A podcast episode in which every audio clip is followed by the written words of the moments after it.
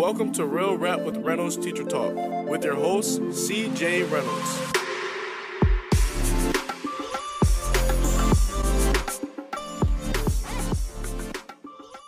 Uh, I hope some people on here are new. And if you've just found this channel and you're not really sure what this is, my name is CJ Reynolds.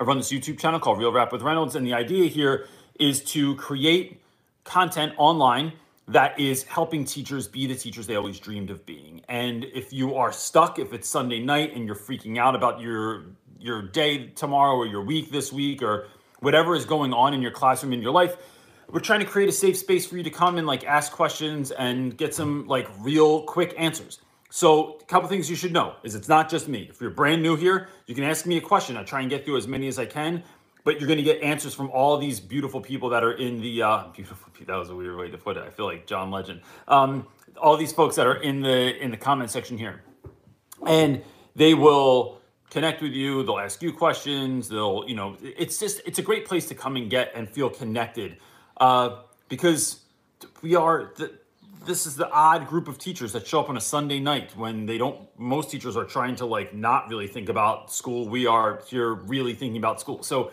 we're doing that. And then um, if this isn't enough for you, there's almost 400 videos on YouTube right now. There's also a Facebook group called Real Rap with Reynolds Teacher Talk. Um, I do mentoring. If you go to my website, you can sign up for mentoring and prices and availability are on there for that.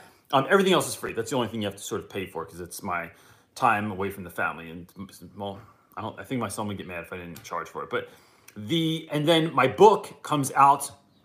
Uh, think the end of this month. It's looking like it's on track to actually come out. We're going to do a pre-sale, and during the pre-sale, people that pre-order will be able to get certain stuff. And I'm going to wait to like announce that. I said that last week also, but I'm going to wait to announce that. Um, and that's it. And then um, I have a giveaway that I want to do tonight, and I'm not exactly sure how I'm going to give this away, but my friend Colby Sharp and his friend uh, made this book called Game Changer, and they sent this to me a long time ago, and I just haven't had a like like a cha- like I, I don't do giveaways on my on my channel really, but like because I I don't I'm, I don't want to like rope people in because I'm like giving stuff away, so that's probably my all my own stuff. But I will say that the idea of like just giving something away, like I'm gonna we're gonna give this away by the end of the night. Um, and it's a book about how to get your kids to read, how to rethink reading in your classroom, and how we go from uh, like a like a, a world in, in education where we have like these book deserts in our schools, or librarians are sort of like sometimes like the uh, the gatekeepers to to letting kids get books. To this book really allowing students to like really get into reading, and so Colby Sharp is an awesome, awesome guy. He has a YouTube channel and he's written a lot of really interesting books. Another book that he has that I own is called Creativity Project. That's really worth your time. So I'm going to give this away by the end of the night.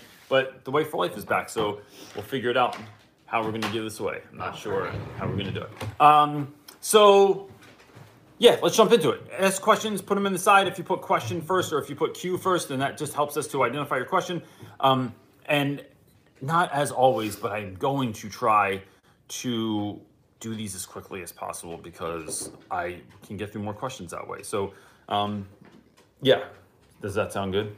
It sounds great. My wife, just so you know, when, when I'm doing this, the not so secret wife over here is uh, goes like this if I'm going on too long about something because sometimes I'm just sometimes I'm just feeling the fire and I want to just jump into it. Are you ready? Ah, I like literally just sat down. Hold on.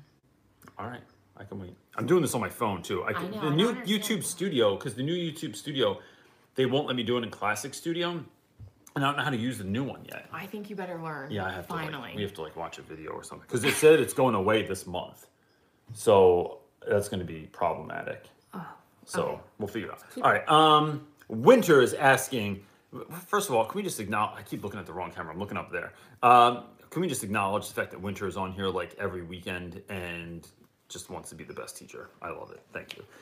Um, I hate grading papers. What are your tips for getting done quickly? Well, Winter, lucky for you, I have a video on that on YouTube where I talk about how, like, quick tips. I think one is streamline stuff. Don't grade for everything, especially if you're grading essays or something like that. Grade for like a few things that you're looking for in that particular text. And if I have like, let's say I'm grading study guides and there's 20 questions. I only grade like 10 of them because I just figure like if you got those 10 right, then it's probably all right. And we're like, it's not like the kids didn't learn.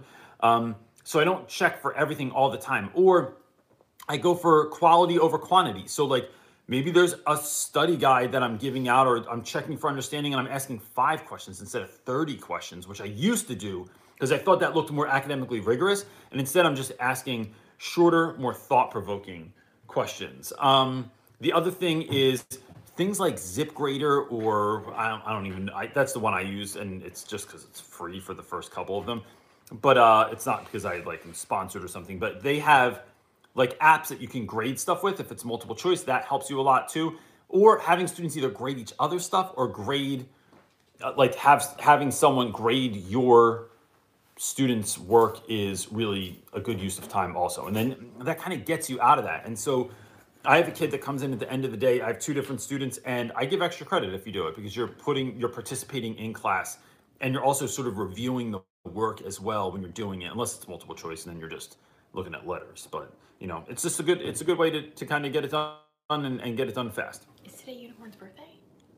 Uh, no, I think she was saying the book is coming out for her birthday. oh. Um, um, let's let's message her later about that. Okay. All right. Um, if you could it's make right a note. I will. I got, Uh, it. I got it in my noodle. Thank you. we know when we both put things in our noodle, they don't stay. There. I know. That is not a place. That is where, a place where dreams go to sleep. Um, Unless we write it on paper. Marina is asking how to be objective while grading papers. Uh, I, I, you know what I do? I don't look at people's names. I don't look at their names first. So if I'm grading a test or a quiz, I just grade for the answer because you find that you start being nicer to kids that are nice and meaner to kids that are mean. And so I just purposely don't look at their paper or, or their name on their paper. Um, if that's too difficult, then like have them write their name on the back of the paper or something like that. And and so that helps me to not come down so hard on kids that don't deserve it and to be a little bit more strict with students that are just like nice kids. Um, and yeah, that's how you run that. Who? John. Uh, John Lopez. Will the book come with eyeball stickers? That's a great idea. Too. It should. If we can figure out how to get Amazon to ship you eyeball stickers with your book purchase, We're gonna- uh, well, we would do it. We're gonna sell eyeball stickers. So like when the book comes out, there's a bunch of stuff in the book that I talk about that I want to make sure people have access to. So some of that stuff will be free on the website. So like, and if you go to my website now, like realrapwithreynolds.com, there are several things that are free, like my seating charts on there, and like things I talk about in videos that just are free on there. And then there will be products that will either be free or you could buy them that that'll be on there as well. So the can I talk about one or two of those? Yeah, hand on a stick, which is if you've not seen this. I have a whole bunch of these hands on a stick, um, and this is what I use to collect papers in class, or to give high fives, or did I pat kids on the head, which makes people feel weird. Did you move over so that people can see me patting? No, because my hair is a mess and So, I didn't get a shower today. Um, and so these will we're having I had a limited run of these made and I like some of them turned out good and some of them didn't like they got these spots on them and they're a little bit jacked up and stuff They weren't up is- to our quality but, that we but the wanted. funny thing is is like that's kind of how I roll anyway I'm fast But I don't and getting them out I know you're you like I don't um, like perfect. I want people to you get what you pay for. that's like, fair enough I mean we were looking at couches today so Yeah. And I think that was the truth there. But um, hands on a stick are going to get made uh, by a friend of mine, and then those will be for sale, and they'll be in gold and hot pink. So all I have to say, like eyeball stickers, Bubble microphone. bubble microphones, we're trying to get, but we those they don't sell anywhere anymore. No, I found them. yeah, but we found we have to buy like a boatload of them from China. I feel like that scene from Batman Begins when he orders like a whole bunch of the masks so people don't know. But then we have to customize them and stuff too. Like we have to label them and paint them and stuff like that. So all that stuff will be available on the website when the book comes out. Yeah. Oh, sorry, I was not. You were too wrapped up in what I was saying. Oh, here you go. Got it. We haven't My buddy. Ruth, Diary of a Wham of a, a, a ma- Diary of a Mad Black Teacher. Um, that's my buddy Ruth. She's lit from the Chicago area. So I had to resign from my job. Oh, all right. Um, I was too hard. It was too hard, and I was moving in the traditional public school system. And I'm moving into the traditional public school system in Detroit. I'm worried and nervous, and I need to. I need union protection. Any advice? So, um, gosh, I don't. I don't know what that's like. I mean, I only know what I hear about Detroit, and it's probably the same that I hear about. I don't know. People hear about Philly, so I don't know like what schools look like. I don't know like what people that are teaching there are into or like how they plan on staying or if they stay or what the turnaround and stuff is is but this here's here's a piece of advice that I, have been thinking about. Um and i heard someone kind of speak to this today. You got into education for some reason right? Whatever that was. And when you got into education you felt like you were uniquely qualified um, to do something, right? Like whether you it was like getting along with young people or it was uh, your your ability to like to look at content and break it into into something that is understandable or you felt like moved to help a particular community of individuals in, in education. I think we forget that. We as teachers get chewed up in the educational machine too, and we become homogenized in this machine that is trying to make us cogs in a machine, right? And so when that happens, we start playing to into the machine. We start playing into the game that we are a part of instead of sort of like saying no and like putting your fist in the air and saying no, like I'm not going to do that. And that sometimes gets us in trouble. Sometimes gets you pushback from someone. Sometimes gets other teachers not to really like you because you're being too loud or too fun or too creative or you're making people look at themselves and, and you're hurting their own feelings.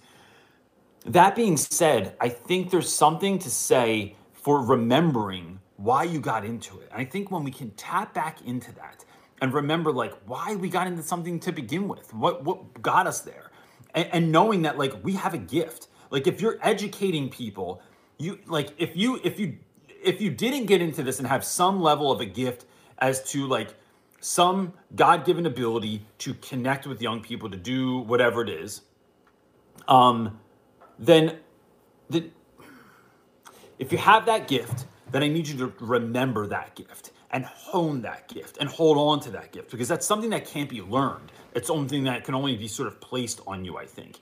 That not all things can be like it's this intuitiveness that that that exists in us. And so sometimes i think we forget that stuff and i think that's worth tapping into. And so that would be my advice is to like remember why you got into this to begin with. Stop thinking about like like just don't I, that sounded really rude but like i don't I, i'd rather you think about that than think about how you're going to fit into the system and instead think about like how you're going to to take care of young people how you're going to shine light into the darkness of other of classrooms into school communities and bring help parents out.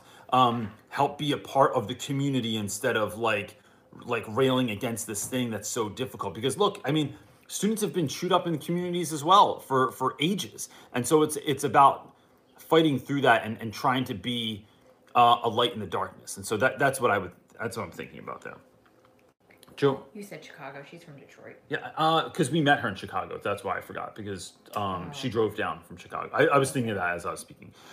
Joanne Markov is asking, what do you do when students uh, miss group projects, discussion activities like Socratic seminar? We have one coming up this week, but so many students leave for spring break early.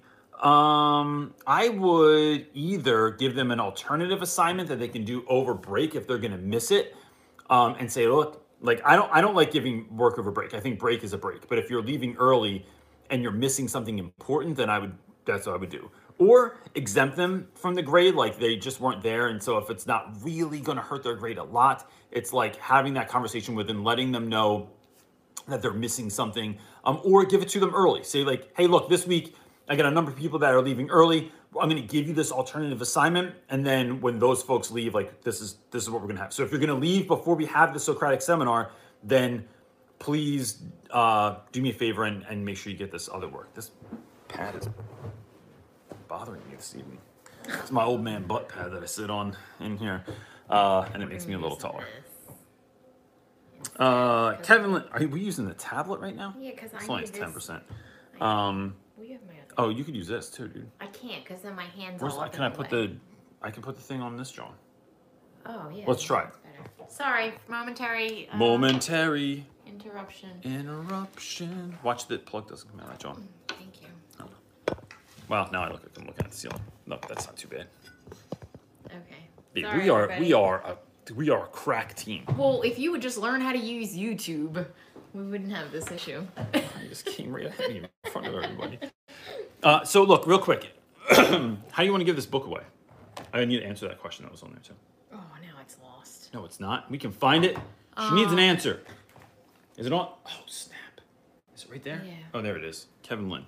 Um, while I'm answering Kevin Lynn, think about how we're going to give that away. Kevin Lynn's asking, "Hey Reynolds, what does working credential programs consist of? What does work in credential programs consist of?" Kevin, I'm not sure what that is. What is. you're asking. Is that like? Can you can you flesh that out a little bit? Like, tell me what that is, and then I can I'd be sure to to answer for you. I'll look for it. To Um, you keep thinking. I'm going to look at this. Catherine is asking how to best teach students who have severe ADHD. So, Catherine, I think, I think the first thing that I do with kids that like have anger issues or ADHD or or whatever they're dealing with is letting kids know that it's okay. Like I get it. Like it's not it's not the end of the world. I don't want you to think you're a weirdo um, the older I get, the more I realize how much ADD I have, and that when we, like, how my attention is just kind of like taken away by something else out of nowhere. So I, yeah, like, yeah, I feel like Dug from Up, um, and so it's important to note and tell kids, like, look, um, I'm noticing this. This is what I'm seeing in class. I'm seeing that you're having a hard time paying attention. I want you to know it's not a big deal, right? We're going to figure out a way around this that you might not fit in easily into the traditional schooling system, but that's because this traditional schooling system is broken and was not thought of for children like you. But we are going to f- make sure that you fit into this just fine. And then telling kids, like, maybe you have your own thing. So I tell kids, like, I do this all the time, man. I have a really hard time fi- paying attention. These are things that help me figure things out. And then thinking about things like dollar store ways to help kids. I, I made a video about like, t- it's called like sped on a budget or something like that. And that, that might be worth looking at also. But essentially it's like look like creating stand-up desks out of something in your classroom um, allowing kids to have like a small area to sort of walk around or move or stand up or, or whatever or like you know move around it's um, giving kids breaks. It's letting students know hey we have this much time for each activity so you know how long you need to pay attention. It's about getting kids up and out of their seats as often as you can to help them move around get space like see what's going on and and that's good too. It's about telling not not getting mad when you have to give directions three times in class or four times or sometimes five, five times. All right you can get mad if you have to give it to five times but you know three to four okay because sometimes and i noted this um sometimes when i'm at a meeting and someone will ask me a question they're like well, Reynolds, what do you think about that? And I'm like, actually, I'm thinking of the things still that you said two minutes ago because it was kind of profound, and I'm trying to, or I'm trying to process it in my head, and so I'm not right there with you.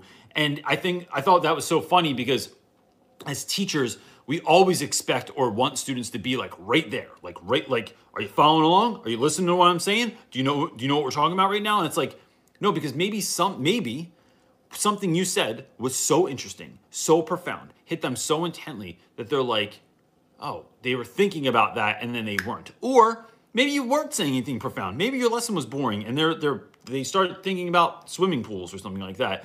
And in that, you need to think, well, how can I step this up and make it more interesting? How can I get these kids moving and doing more stuff so that this is a little bit more interactive and that's going to hold kids' attention a bit more as well. So that's that's what I would do. Um, Catherine is asking. I oh, I, fo- Oh, so that was the second part. I follow the IEP question. as best as I can, but it's still very very hard. So because IEPs are, they're they are. I think Boy, boy, I could have a conversation about that. because I, I think so. If we were to talk about that real quick, IEPs are, I think, very prescriptive and they are very. But they're, they're also legal documents, right? So schools aren't going to put exactly what children need in there. So I, as a mom of a child who has an IEP and really, really needed his to IEP, answer this too. Um. I really hoped that teachers would not just solely rely on the IEP. What would you like teachers to do?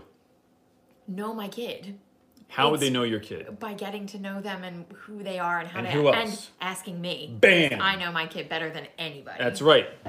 And I've knew- never had a teacher. I knew. That. I thought that's what I was going to say because I'm like, I already know what the answer to this is because I've heard you say this before. Yeah, So it's really- it is really like calling, asking that student if you were to do great in here, what would this class look like? Or what can I do to help you out? And calling the parent and saying, what has worked before and what do I need to know about your child that would help me be the best teacher I possibly could for them? Because that they're struggling is in the classroom, they're struggling at home with the same sort of roles and responsibilities that we need our children to do as as parents and they yeah, it's like so we really know what works because we have to implement a lot of the things that you would implement Yeah. in your classroom in our homes, in our schedules, and in our routines for those kids because they really, really need those strict routines and schedules. yeah. Cool. What else? That's it. No, I'm, I mean, question. Oh, here you go. Uh, Maisha is asking, how do you deal with students who are disrespectful to a trusted substitute, bro? I so the other day I was out. I went on a trip with my students to go to an escape room in Philadelphia because we were talking to you about like leadership and what it means to be a good leader, what it means to be a good follower, that kind of thing. And I only could take a handful of kids. I left kids behind, and whoever the sub was, let the students run around my classroom. They had I keep a mirror uh, behind my desk, like one of those like little old beauty mirrors, because whenever I blow my nose, I just want to check because I don't want to be the guy with the boogie sticking out of his nose during class because that's embarrassing. Um, and my students use it to like I don't check their waves in the back of their head and stuff. so somebody the, the sub allowed the students to play baseball with the mirror in my classroom. So of course the mirror broke. It shattered all over the room. I came in the next day and I couldn't find my mirror. There were a couple of other things missing. There have been times when things were stolen, things were like um, when I was out the other week, like someone, I have like these really expensive speakers on the wall for my hip hop class. Somebody let the students turn them all the way up on with the bass, and it and it blew the speakers out. Um, I've had things like broken in my room recently, and so to me, it's about one communicating with the sub that when you're out, please leave detailed notes as to who did what and what happened in the classroom and what and like like give me a, give me a sense of what's going on. I don't want you to feel like you were in this alone. I don't want you to feel like you hate when I'm not there and now like you don't want to cover my class because the kids were were not behaving. That's one. Two, it's about going into your class and having a conversation with the students. Like, yo, you all like represent me when I'm not here. And you're representing your parents and your family as well and the school. And so if I can't trust you, then I'm going to need to just pull back on anything fun or interesting in class and we're going to have to like reset this thing. So that class this week coming up, I have a number of really interesting things that we're going to do in class and they're just not going to do them. We're going to just do things differently in that class where it's going to be a lot more subdued because it's like look i don't i'm not i'm not a big believer in like punishment per se i'm far more interested in having the conversation but la- the other week when a bunch of things got broken in my classroom and i wasn't there for a conference um i went back in and i had to like break it down for the kids like yo look this room is completely made by me. I made all the things in here.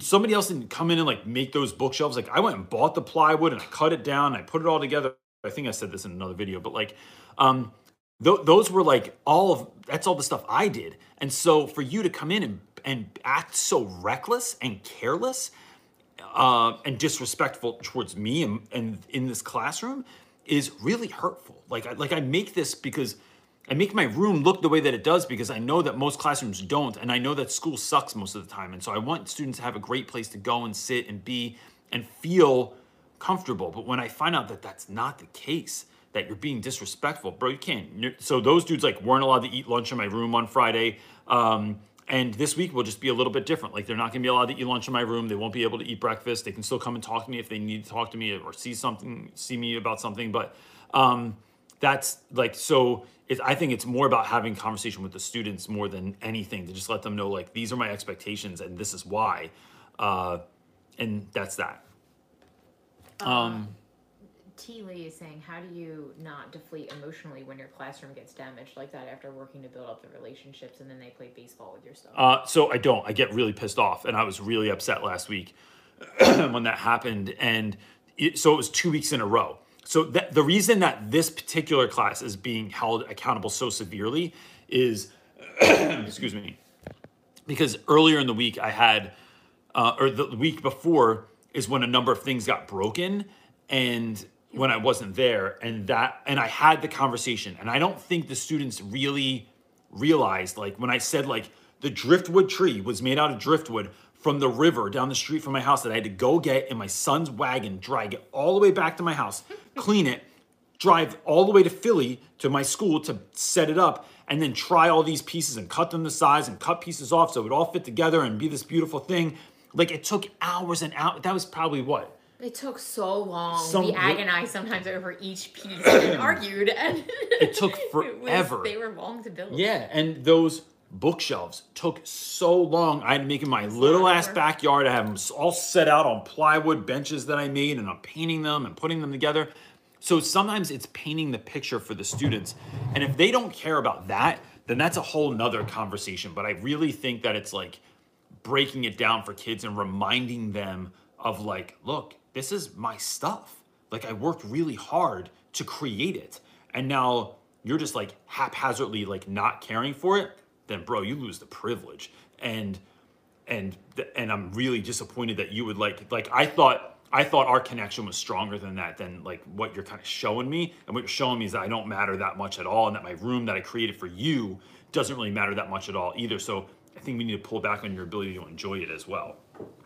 Um, Amanda is asking, how do you help those kids in your class who are reading below grade level? I get them any book that they want to read that is a good book for them to read. So there's a lot of those sort of like high interest, uh, low level books that are are easily connectable to students. And I've had that has had a great like has had the ability to really help students out to connect with with literature. So when I and so sometimes it's like, look, I want you to read more, and a lot of times kids that read really below grade level don't want to read at all. so it is about letting them pick whatever book they want sometimes. And if those kids, sometimes those students, if they finish that book, I just give it to them because it's like it's worth the $10 investment to get someone to read a book. Sometimes also I will do um, audiobooks. So if a kid, if we have an iPad in the classroom or or a computer that a student can follow along in the book and listen to the audiobook, sometimes that helps them to focus and it helps them their fluency to get better. Why am I so I'm so verklempt this evening? You love to say that word. It's really ridiculous. I think I just, that was gross. so that those are two things that I would do to try and help those students out. Um, and look, real quick, Audiobooks. that's what I just said. Oh, you did. Yeah. So uh, follow. You should go follow my friend Jen Jones on Instagram if you don't follow her already. Jen Jones is she calls herself a book pusher, and she talks a lot about this and talks a lot about like how to get kids excited. And I, I would say, I would argue to say Game Changer by Colby Sharp would be a good help as well because he talks about that in here too. And it's about being excited about books. Like when your books come in, when your Amazon shipment comes into the classroom, like doing a, an unboxing, um, talking about all the books that you're reading, talking about like bringing in, I, br- I bring in books and I go, yo, I'm reading this book right now. I got to read you this one part. Like before we even get into the lesson today, it's so good. And you're just constantly being excited about books and being a book pusher in your classroom. Um, how are we going to give this away? Um, I think if I I'm I don't want to make them jump through hoops or anything like that. no, I don't either. I just it's for anybody who's watching live. I think if you are interested in the book, put a thumbs up emoji, and then I'll random. There's a random Okay. generator. So if you would like to get this book by Colby Sharp, if you think that this would help you, or if you know someone that it would help, uh, just put a thumbs up in the comment section, and whoever's watching this live will pick someone at the end through the random no, I'll, picker out. I know it does that yeah. thing. It does like you put the names like in a thing, and it like magically picks one of them, and then we'll. Um, I'll get in touch with you through YouTube. Um, we'll probably just post it on the community board. yeah, I'll post your name, and then just hit me back, give me your mailing address, and I'll ship it to you. Yeah. Uh, Ju- Jub Jub 501 Unicorns. X. What'd she say? She said it reminds her of the great alligator giveaway or something. We did something similar. Oh yeah, but th- some of those people didn't. goes, I was right. oh Yes, yes. a lot of people didn't ever respond to my. I said you we like won. and they- publicly announced that they won, and they just didn't get back to us. yeah, that's okay. They want their water pistol. Um, hey Reynolds, I really appreciate your positivity. There are so many negative videos on teaching on YouTube. There are. Thank you very much. I try. I like actively try to do that. Um, so it's not by accident. Although I don't. I'm like not a very negative. no, that's just your personality as well. Thanks. Mm-hmm. It sounds better when you say it because I just sound like. I Uh, hear. I would love to know what you would do to fight the high teacher dropout rate. So I think that's a great question. I think one, um, look, I think the work that I'm really getting into in this next stage of my life. So I think life has stages or seasons. Um, and in this next season of my life is really caring for teachers. I see even in my own school, there's so many great teachers. Like whether it's my friend Miss Flounders or my friend Hannah on the hall or um, you know, my buddy Mr. Bluth that used to teach there, or Yonkers or Cho, or like all these great people, that, that are like really doing good work, really caring about students. And, and staying late and coming in early and buying them shoes or getting them lunch or staying late to tutor them or helping them with their project or whatever it is there is so much going into students sometimes, and there is very little going back into teachers. What's going back into teachers is lame ass PD, is tired curriculums, is no freedom, is no excitement in the classroom. And so I heard Jerry Brooks speak the other week. Uh, he's that guy on Instagram that like makes all those fun and always like this and stuff. And he was saying, um, good test scores, something to the effect of like how good test scores don't make schools better. Good schools make test sc- scores better. So meaning, um, doing things like stop limiting the number of copies that people can make on the copy machine with the copy number. Stop um, policing people's lessons so hard if they're just trying something. Like celebrate failure. There needs to be this collective effort to celebrate failure, to see teachers trying stuff, falling flat on their face and going, here's what I saw what you did.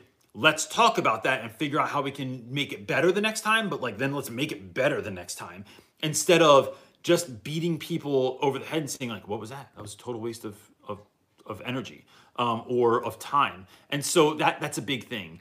Um, I think letting teachers have more autonomy in the classroom. That look, your scripted curriculum is not going to work for everyone because there's so many students that are just left of center that don't do things like that that you can't ever have your program's not going to work for everyone your curriculum's not going to work for everyone your idea of the way that you kind of like have kids sitting or whatever like it, it's just not going to work for everyone. So allowing teachers you don't even have to give them money for it. Just let them try what they want to try with minimum pushback i had someone email me recently and ask like we did a uh, we talked about what were we talking about? Oh, ju- I think it was juxtaposition. I was trying to explain in class.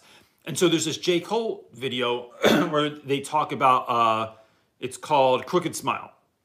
It's not for everyone, but it is essentially J. Cole in the video plays a drug dealer who's like um, getting up in the morning and he's having breakfast with his daughter. And this police officer is getting up in the morning and he's having breakfast with his daughter. Police officer is white, J. Cole's black. Um, and it kind of walks through their day until you get the sense at the end towards the end of the video that the dad is a drug dealer and the and the other dad is a cop and so it is this juxtaposition and so we talk about that but some people were like ah the video is kind of violent at the end and like i'm not sure what to do with that and like um or the song or, or like they had issues with what i was talking about so i said well do whatever song you want and somebody the guy in the email do you remember this was like I whenever I listen to a song in class, I have to check it with the school board. It takes about three weeks for them to get back to me on whether or not I can do it. I wouldn't even go through And that I'm thinking- I would just do it anyway. So here's the problem with that. Uzi just dropped Lil Uzi, for those of you that know, he's a hip hop artist. Um, just dropped an album the other day, and somebody else did too. Um, I forget who has a new out who had a new album that came out the other day. I immediately listened to the album on Friday because that's all. He lis- he dropped it like the middle of the day on a Friday, which made everyone lose their mind. Everyone was talking about it. So during lunch, I listened to the album. Yeah. I was able to talk to the kids about it. It's not my jam, people. I don't listen to Lil Uzi. It's not like my. It's not like something like his style of hip hop. His his like what he talks about is like it's not my jam, but I listen to it for the students, right? And then I like I could still love hip hop. I still appreciate hip hop, but there's like rock music I don't listen to, even though I like rock music also. But my kids will be like, Reynolds, you have to listen to this, and I'm like, ah, this isn't really my jam, dude, because I'm 43 and I'm not 15 anymore. So the, the, my point that I'm making is that when we're limiting people's ability to try stuff, um, that really hinders them. If you have people showing up to work feeling creative and alive and awesome and fun, and they're trying new stuff, that's going to be really fun. And I think celebrating those wins too. It's too many times teachers are doing awesome stuff. And even as teachers, we're not celebrating one another enough to say, dude, that was awesome. Too many times it's about like, what are you doing? And how you're what you're doing awesome is making me feel bad. And instead, it should be like you going to that person saying, like, no, I 100% admit that what you're doing is freaking amazing. And I want to be a part of that. Or how, like, can I share some ideas with you and and you give me some feedback? I think that's the way to go with things. And you know, when you create a culture like that, that I've done with just a few teachers, even in my school, that like Cho and I, Cho will say, I have to teach this. I don't know how to make it fun. What should I do? And then we talk about it. Or if my uh, co-teacher now, Miss C, something will come up in the week and I'll say, dude, we're doing this. Like, what do we think you should, what do you think we should do with this to make it more fun? And she'll come up with a great idea and then we run with it. And that's, it's awesome. It makes it more collaborative and not just like competitive. Um, playing the blind card is asking any word yet on whether the book will be available in other formats such as audio or ebook. All right, so this is a great question. Um, there are a number of teachers that follow me or, or students that are either visually impaired or they are blind. And um, I'm not sure if those are exactly the same. I don't know if I said that like, I don't know if that counts as the same thing. Anyway, I, I just, I, I want to be like correct.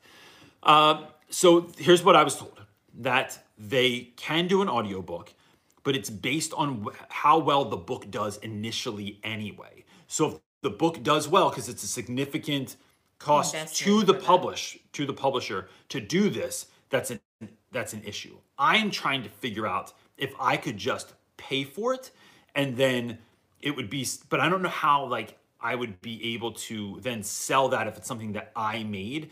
Um, because they said what was it? I don't was think it between like six and ten thousand dollars to do it or something like that. Like to do it like legit. To have somebody do it and then It cut just out means all everybody needs to buy the book to go support it so it can become an audio. Yeah, yeah.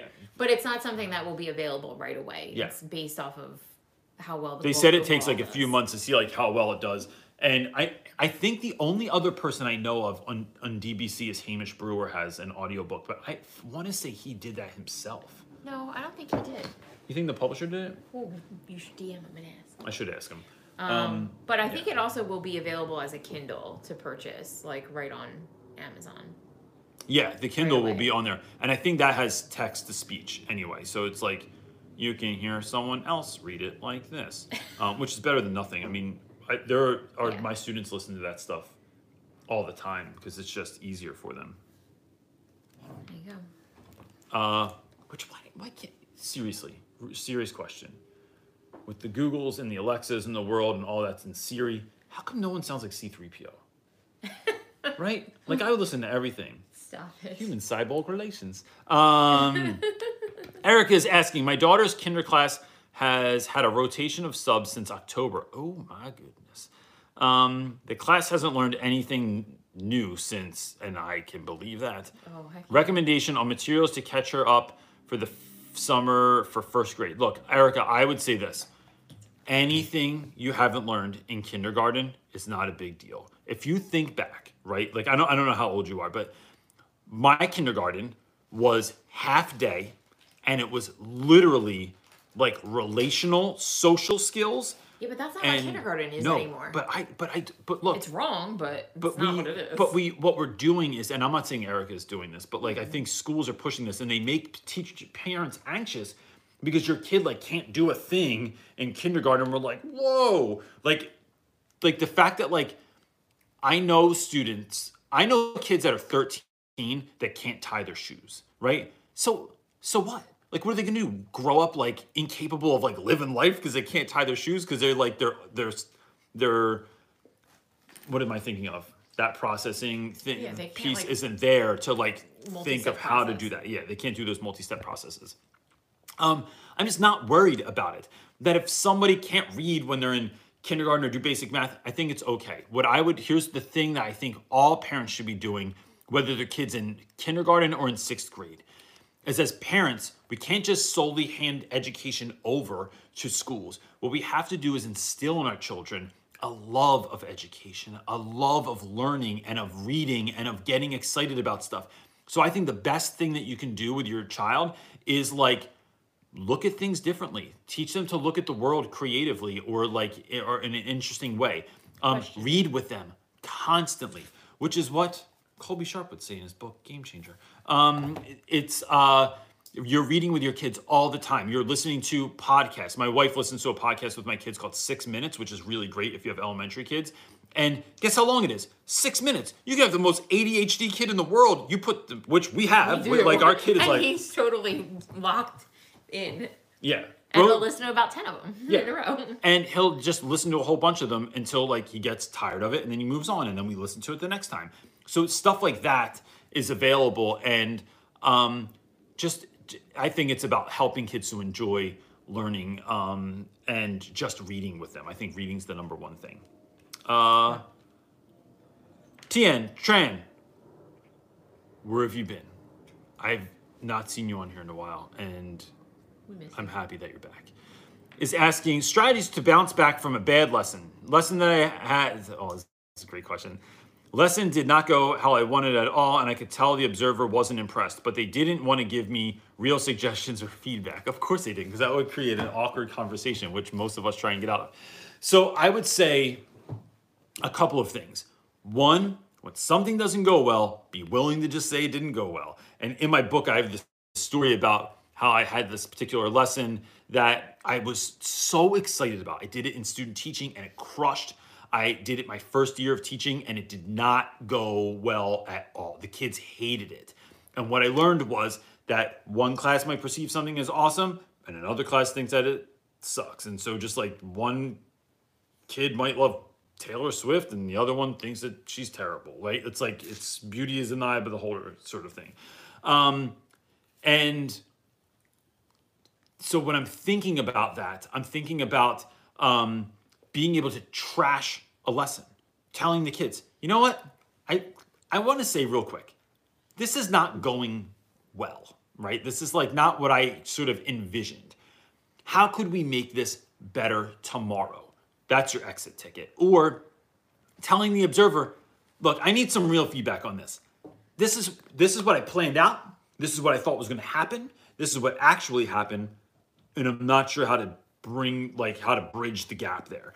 And that will really help you in in getting real feedback from someone. Because what you're doing is you're allowing them the uh, the space to speak to you in a way that is like that, that you're gonna um, be able to learn and grow and understand and say like you know what would you have done differently if that was your lesson? You know or, or like what do you do when a lesson bombs? And asking the observer. And so here's how that's going to benefit you in your job because the next time they're going to know that you want real feedback and they're going to be critically looking at your lesson in a, in a way that's going to allow them to have a conversation with you about how to do better and they'll be able to see if you can grow. So one of the things we can't do on on social is like see how people are growing and that individual will be able to show up next time and say like hey man like you really took this thing and you did a b and c and your lesson was much better and it went much better this time and so that that will just make everything better which is better for everyone trust me it's all better next question It's on there. it's in my hand catherine is asking I, I really think you should read the questions i think it would be better No, keep going. and people would like to hear your voice Nope, keep going. It's beautiful. Are you eating pistachio nuts? I am. and they're chili and they're making my nose run. Wait, oh, they're like. my mom bought them. They're chili lime flavor. oh, they're delicious. so they just were sprayed with a chemical. No, they are tossed in real chili and lime powder. Shush your mouth. Okay. Uh, uh, I have another question, of course. how to teach a class that has a very wide range of abilities. Some understand very quickly and others don't. I think the best way I've found to deal with that is by getting books that are varying abilities and having students read them.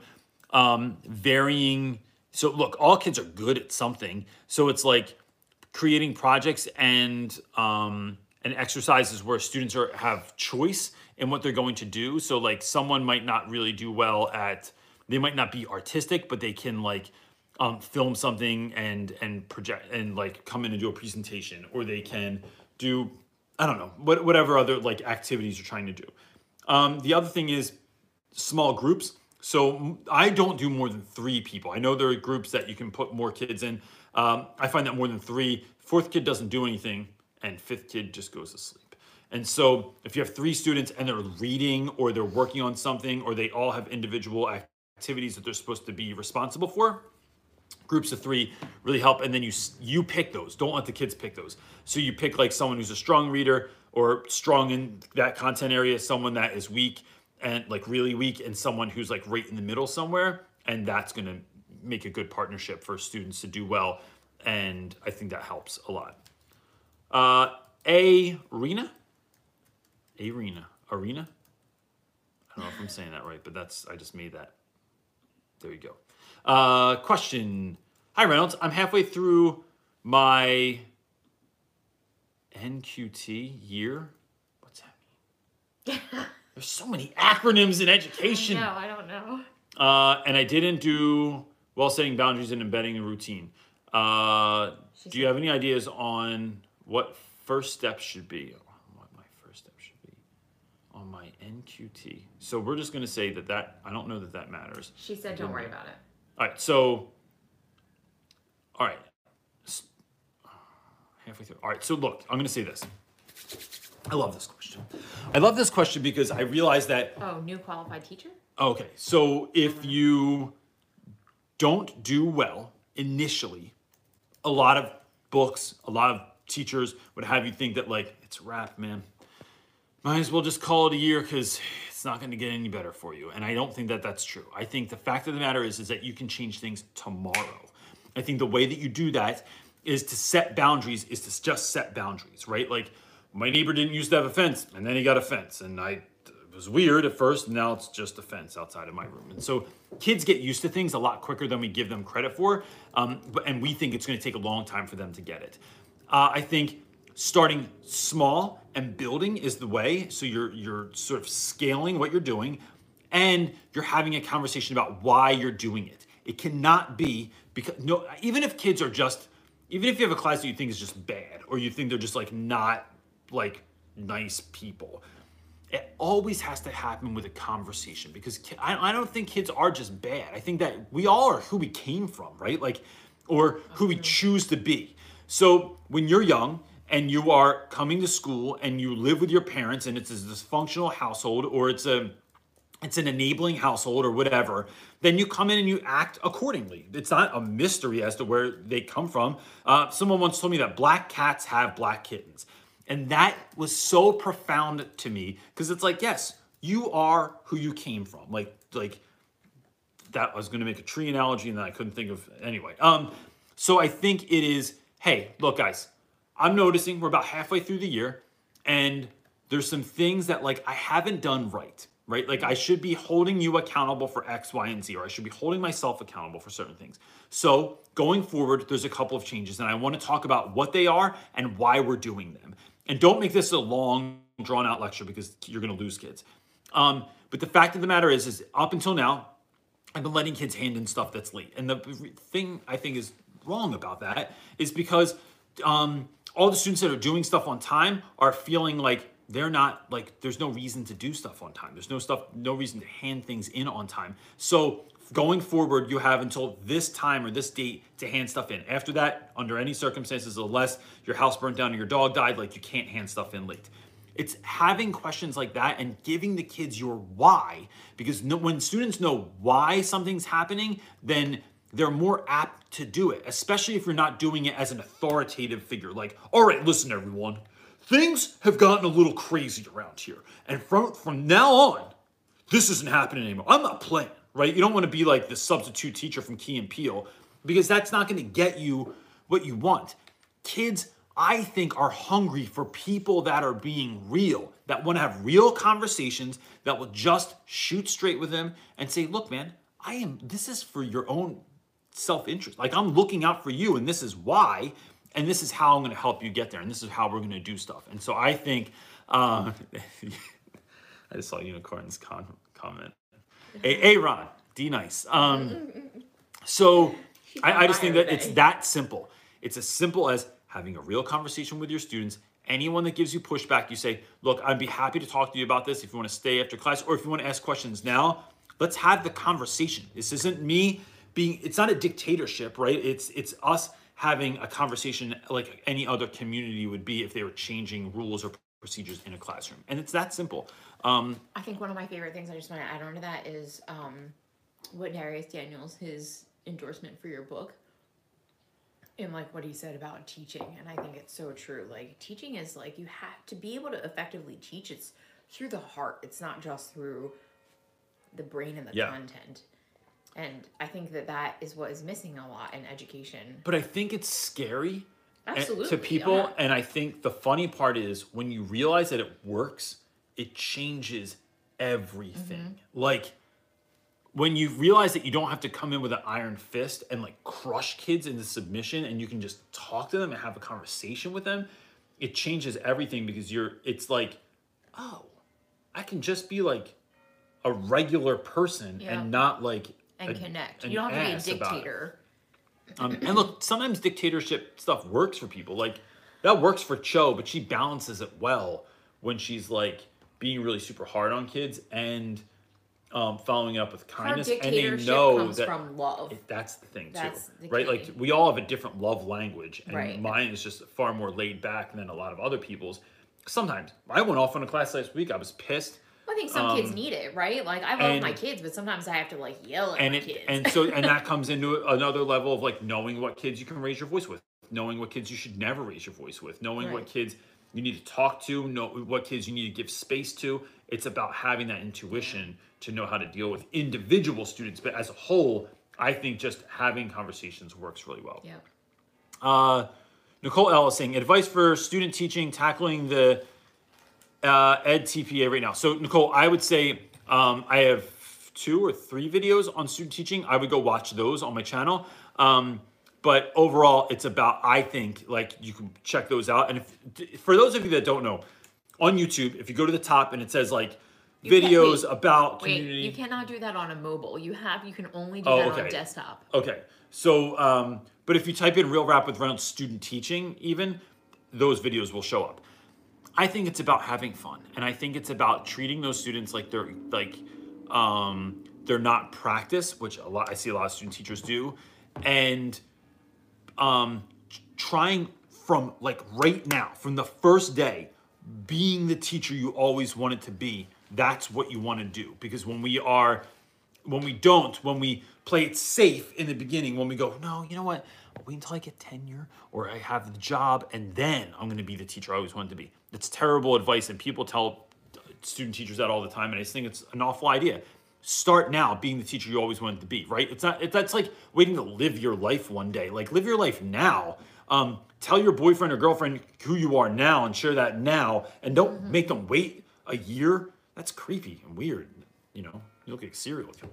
Uh, so that's what I would do. Go full tilt now and um, it'll feel a little weird, but you know, it's like uh, it's like a lot of things. It's like dancing at a wedding, right? Like in the beginning, it feels all weird, and of course, you're drunk when you do that, and you know, you probably shouldn't be drunk at school, but like you can do that, uh, and and then you know, you, you just get used to it. You just get used to it.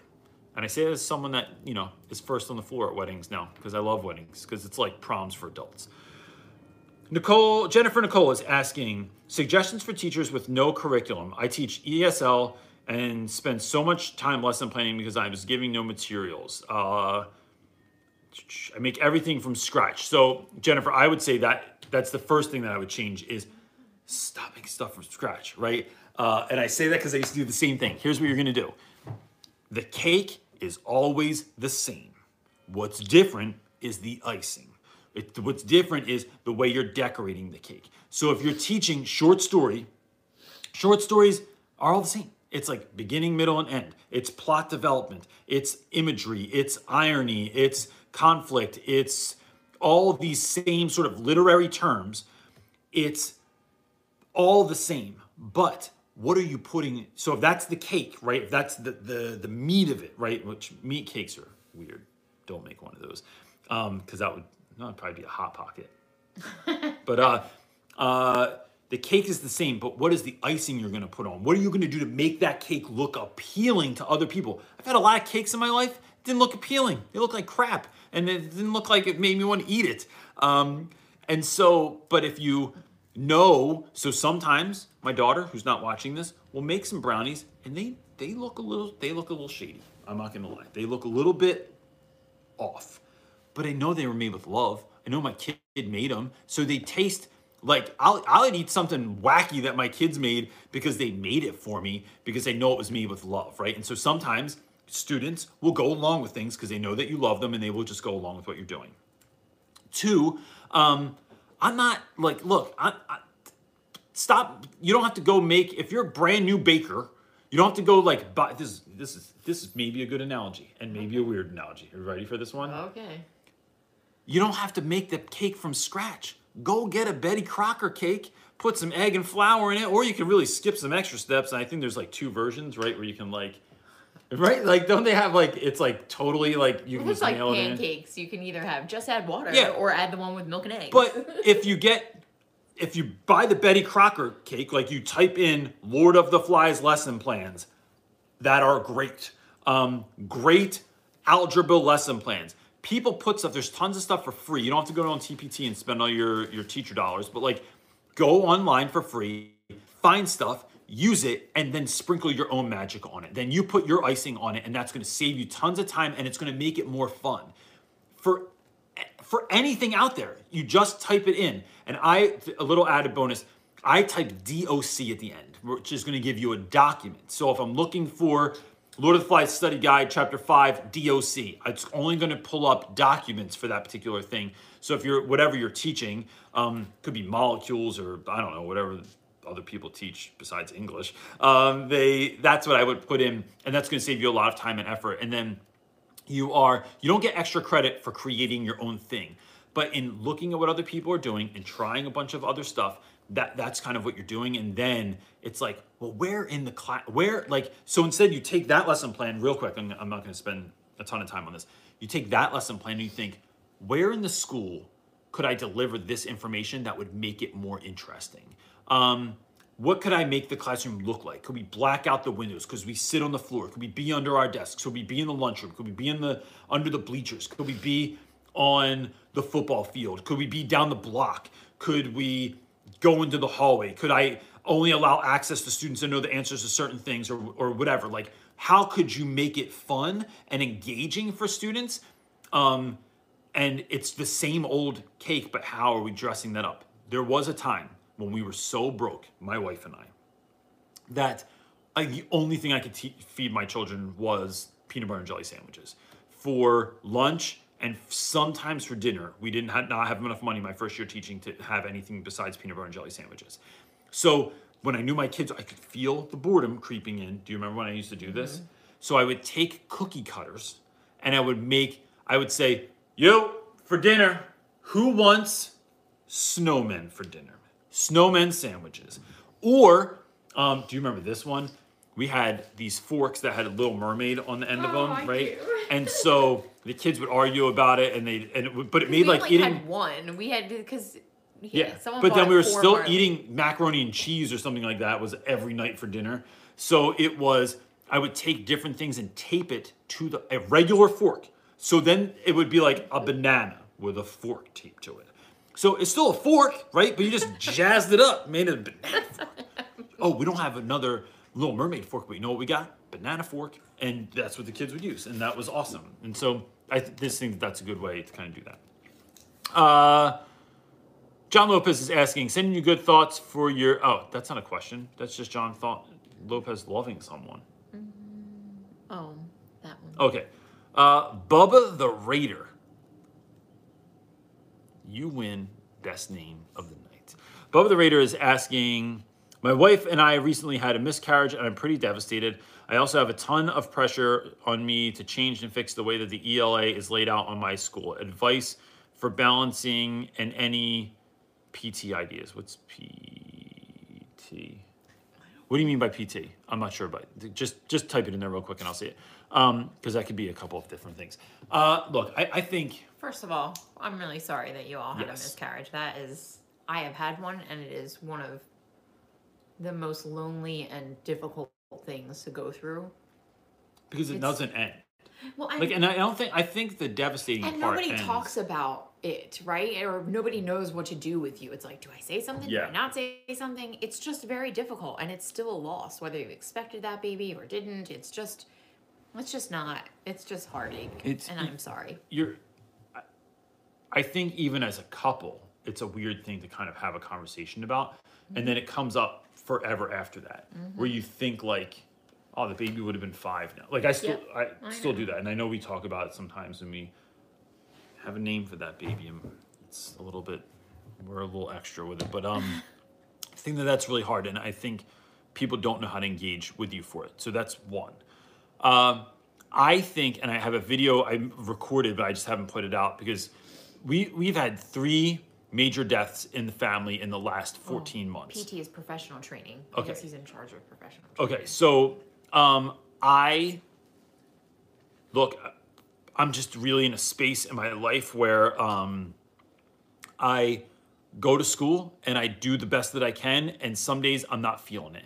And my class, if you can tell from my videos and from maybe even the live feed, like uh, it's about the energy. It's about the act. It's about the show in the classroom. It's about doing all this crazy stuff and like getting kids involved and and um, as much as possible. But when that happens, like when um, my brother-in-law died uh, a couple weeks ago, and that has set me on this crazy ride of emotions. And it's like some days I go to school and I just don't feel like it. And so I do the best that I can, but that's all that I can do. Um, and so, and I don't care if anyone doesn't like it. Like I give zero shits if like people at school don't like that, if they're upset about it, if the kids don't like it. Um, and I'll remind them like, look, I can't like You're a human being. you're a human being, and I think we try to get over these things quickly because life gets back to, to ordinary. But here's the thing the rest of the world gets back to ordinary, to usual, to, you know, things as planned very quickly. Those of us that are really connected, those of you that like are out there that have had a miscarriage, where you're thinking about the baby and planning the room and rethinking your life and like, man, we need a car seat and all the shit that we need and like, um, we had to start thinking about like, do we need a new car? Our car is good for two kids, not for three kids, and like we only have two kid bedrooms upstairs. Like oh someone's crap! gonna have to We double decided up. to not have any more kids, and we got rid of all the baby stuff. all the baby stuff. So like that's an investment all of a sudden, and then to find out that it's not happening is like is so devastating that it's like people get tired of your devastation. So I think that's it's about connecting with people that care. It's about being really kind to yourself and giving zero shits if you're not doing the best job that you can because you know in your heart, right? You know in your heart that you want to do the best job that you possibly can. That you want to be the best teacher, you want to be the best teacher trainer, you want to be the best school community member. Um, but when you just don't have it, you don't have it, right? Like my, I'm always saying this. Like my friend Elisa's dad says, if the car ain't got gas, nobody's going anywhere. And I just think that's so important. And so it's about putting back into yourself, and it's about loving um, your spouse through this, and that's the only thing that really matters. Um, and explain that to people. Look, still feeling I'm going through it right now, right? Like, uh, like I'll get there. Like, we'll get back to normal. Like, life will get back to where it, it was, and and we'll keep growing and changing and being awesome. Right now, there's a hiatus in the in the world of awesome, and so which is why I haven't put out YouTube videos because I just don't feel like it. Like I'm just, tough. it's been tough. Like I come home from school, and that's so emotionally draining anyway, because of all that secondary trauma. Um, because with kids constantly getting hurt and in accidents and things happening in the world, and like even today, I got a text message when I was shopping for a couch about a student that got injured, and it was like, dude, like, I, like I need to cut that off and just put time into my family, into my my own self. And then that's what matters. And that's going to be the funny thing is you doing this thing that seems selfish is going to be the thing that gets you out of that anyway. Um, so yeah just go home and love your wife every night. And uh, that's what you should be focusing on um, and look, if I can help with that, if you like, look, this is actually a really good reason to go to the Facebook group too, because there's going to be someone in there that can completely identify with what you're going through, and you can maybe have a conversation, a dialogue, find someone else that's dealing with this, and you can go through it with them in real time. So if you go to Real Rap with Reynolds Teacher Talk, it's just a uh, closed Facebook group. You can join it. It just asks you three questions just so we can make sure you're an actual educator and you're not like uh, an education company trying to like solicit. Um, that's what I would do. And if there's anything else I can help with, please let me know. Uh, Eric is asking, I have this one teacher I teach. I have this one teacher. I have this one teacher I teach with. Duh. I was reading that wrong. Who will get really angry one moment and be smiling the next. Anyone have insight on how to deal with that? When I get mad, I feel uh, the adrenaline and I can't bounce back. Um, this one teacher. So you're teaching with someone that, right? Yeah, that is like a spaz one moment and like totally chilled the other. I just there's a couple things you can do. You can not hang out with that person. Um, that would be maybe I like the way to go, or it's um, sort of find. I think I, I I think this goes back to the same thing I say about students all the time. It's about going back and touching base with that individual and finding out like, hey, I'm this is what I notice. And I'm just wondering if there's anything I can do. Or if you're ever feeling like that and you want to talk to me, or if you're feeling hurt and you want to connect, um, let me know. Like, uh, like let's do lunch together at some point or, or something. And in doing that, you are showing compassion. You're loving someone. You're making them feel like they're not a total lunatic because they know what they're doing. They know they're they're losing it a lot of times. And you're hopefully finding someone else's story out. And When you find someone else's story out, now they have a reason, not an excuse for how they're feeling. And their whole life takes on this new look. When you know that someone lost a child, is going through a divorce, um, their kid is sick, they have autism, they are, want to have a baby and they can't get pregnant. Like when you know what's going on in someone's life, now it all makes sense. And you're like, oh, this isn't that big of a deal. It's not like they were just born a lunatic. Some people seem like they are. Like some people, I know, I know we have friends that like, uh, are wonderful parents and have really difficult kids. We know people that like just kind of grew up to be like an asshole, but you meet their whole family and they're like, your family's awesome. Like, I don't know how this happened. And maybe that did happen, but I think largely finding out someone's story is the number one thing that you can do because it's going to help you to have empathy for them, um, where everyone else is kind of looking at them like they're just a lunatic. So that's what I would do and stay away from negative talk about those folks. Like teachers will quite often they like to you know um, misery loves company, and people love to talk trash. Like just stay away from that because it's gonna it's gonna just make the whole um, thing easier. We probably, we're gonna end soon, so tell people if that new people that came in about. Okay, cool. Real quick, um, I'm gonna do another question or so, but uh, we need to get going because I gotta eat dinner and feed my kids. Um, if you just came in, I'm giving away this book. It's called Game Changer by my friend Colby Sharp. And Colby Sharp is an awesome guy. You can go on YouTube. There's his picture and there's his friend's picture, um, whose name I can't pronounce. Don. That's why I haven't said it. Donalyn. Donalyn. If you watch my channel, you know I can't say anyone's name. Um, so Miss Miller and Mr. Sharp put this book out. Um, it's about reading and creating a culture of reading in your classroom. It's really good. He is really practical and he's a really great guy. He has a great YouTube channel that you can check out. Um, but I want to give this away. All you have to do is go into the comment section, put a thumbs up if you're watching this when it's live, and we will pick one person at random, and then I'll I'll post it on social. So keep an eye out on social on for YouTube, your name community board. for the community board on YouTube.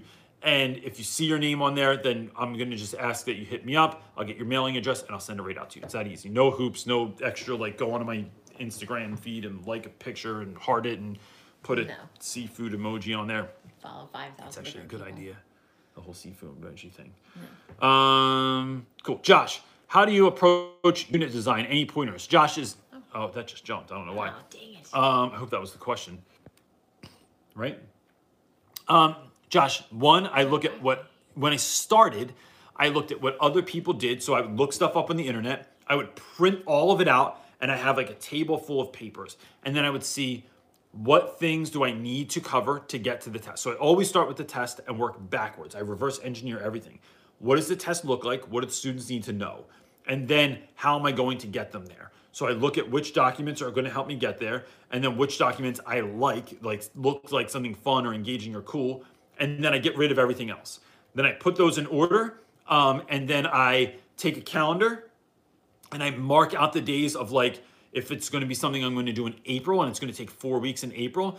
Uh, I I roughly know, um, or I have four weeks to do this. I will mark out all the days that I'm not going to be in school, like one spring break, when's I don't know, like the birthday of some president or or Rome or whatever else I'm getting off for because we really do get off for the birthday of Rome. Um, we so we I block all that out and then I start putting in like if the test is here and the first day is here, how do I get from here to here? And then I just input my lessons accordingly. That's how I do it every single time.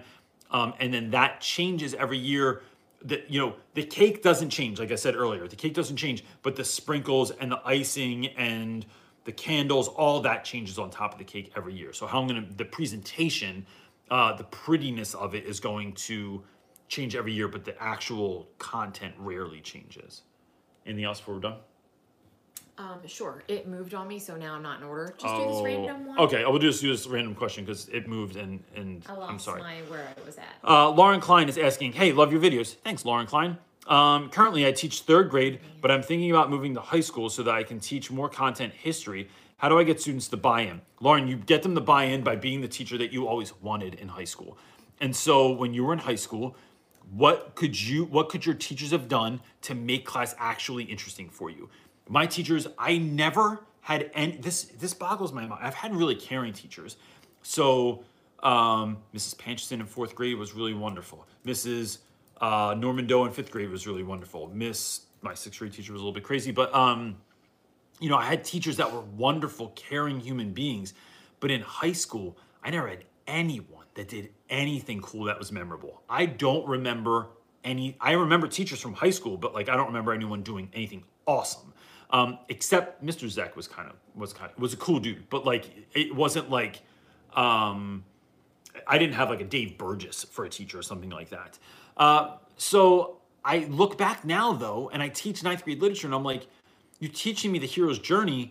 And in high school, everyone loved Star Wars or the, the when um, the original Batman movie, or not original, but the Batman movie with Michael Keaton came out. It's like, why didn't you teach us through that? Like, why didn't you teach me through something along those lines? Why didn't like if they, if my teachers had listened to, you know, related anything to Pearl Jam or Tribe Called Quest or the Beastie Boys, I would have been hooked immediately. But it just never happened. And so I think that that's the game. The game is finding out what your students like and being willing, daring enough to go into their world so that you can lure them into your world of education and teach them things that they need to know through the lens of things they already care about. So that's why I listen to the new Uzi album, or if Meek drops a new album, or when Meek and Charlamagne the God did art um, did an interview on YouTube, or when someone is on the Breakfast Club, or I keep up with all that stuff because I want to teach through the lens of things that my students actually care about, and that's the win. That's the win for every grade, anywhere, all the time, always is going into your students' world, finding out what they like, and teaching through that lens. Um, I think it's a good place to end. Plus, we're 75 minutes in. I lose my voice, and I'm hungry. Are you hungry? Right. You ready to, for dinner? I don't really want to go make dinner, but I guess I'll We feed can people. just go eat dinner. We can eat those pistachio nuts your I've going over there. Eaten, I've eaten a lot of them. Cool. Gang, let me finish with this, please, because I because I'm thinking about this and I'm and I'm hype about it today. You got into teaching for some reason. It was because you're great with students. It's because you're a wonderful human being. It's because you are able to break down content in a way that no one else can understand. It's a way because you can make boring things interesting, because you can make something from nothing. And I need you to really remember why you got into this. And when you're preparing your lessons for this week, when you're trying to get through this week, when you're when you're nervous about Monday, tap back into that reason that you got into this. Because oftentimes the world, um, the school that you're in, the people that you work with will try to erase that from your memory, right? It's like you're they're trying to like make you like everybody else in the school. And the most important thing is to stay connected to that because that is the special thing that you have been given, right? Through, like, I don't know what your belief is, right? But like, that is your God given Gift. gift that you are have been given and anointed with to to show in school. So if you really care about students, go in and care about students tomorrow. If you're really good at breaking stuff down, make sure you're breaking down stuff.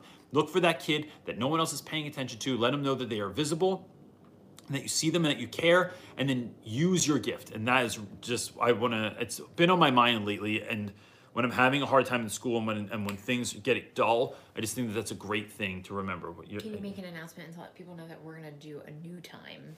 Oh, yeah, and next week we're gonna do um, we're gonna try this at one o'clock next week, 1 p.m. Eastern Standard Time. Here's why. 5 p.m. I'm finding that is during a lot of people's dinner time, um, and my dinner time, and um, it is uh, and three o'clock last week we tried, but one guy good. told me he one guy told me that he takes a nap at three o'clock. he was like, "Can you do it at five? Because I take a nap." Oh, Like my man couldn't take a nap. My man couldn't take a nap at another time or hold off for a little bit, like go a little earlier. But We're gonna was- try it one, and we'll we'll find. The I think spot. one is an interesting time because look, this is going to allow a lot of other people from different time zones overseas, um, from the United States, to to to get in and, and be a part of this. Um, and it- so I think I think that's a good time, and we're, we're just going to try it, right? Someone just said crap 1 p.m. Eastern is 9 a.m. Alaska.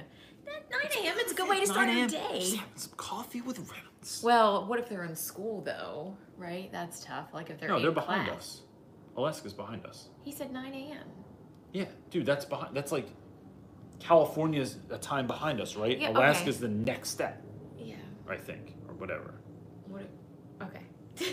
It's good. We got we'll see. Oh, Alaska, man, I want to go to Alaska. No, he, yeah, he's at church. Oh, 9 a.m.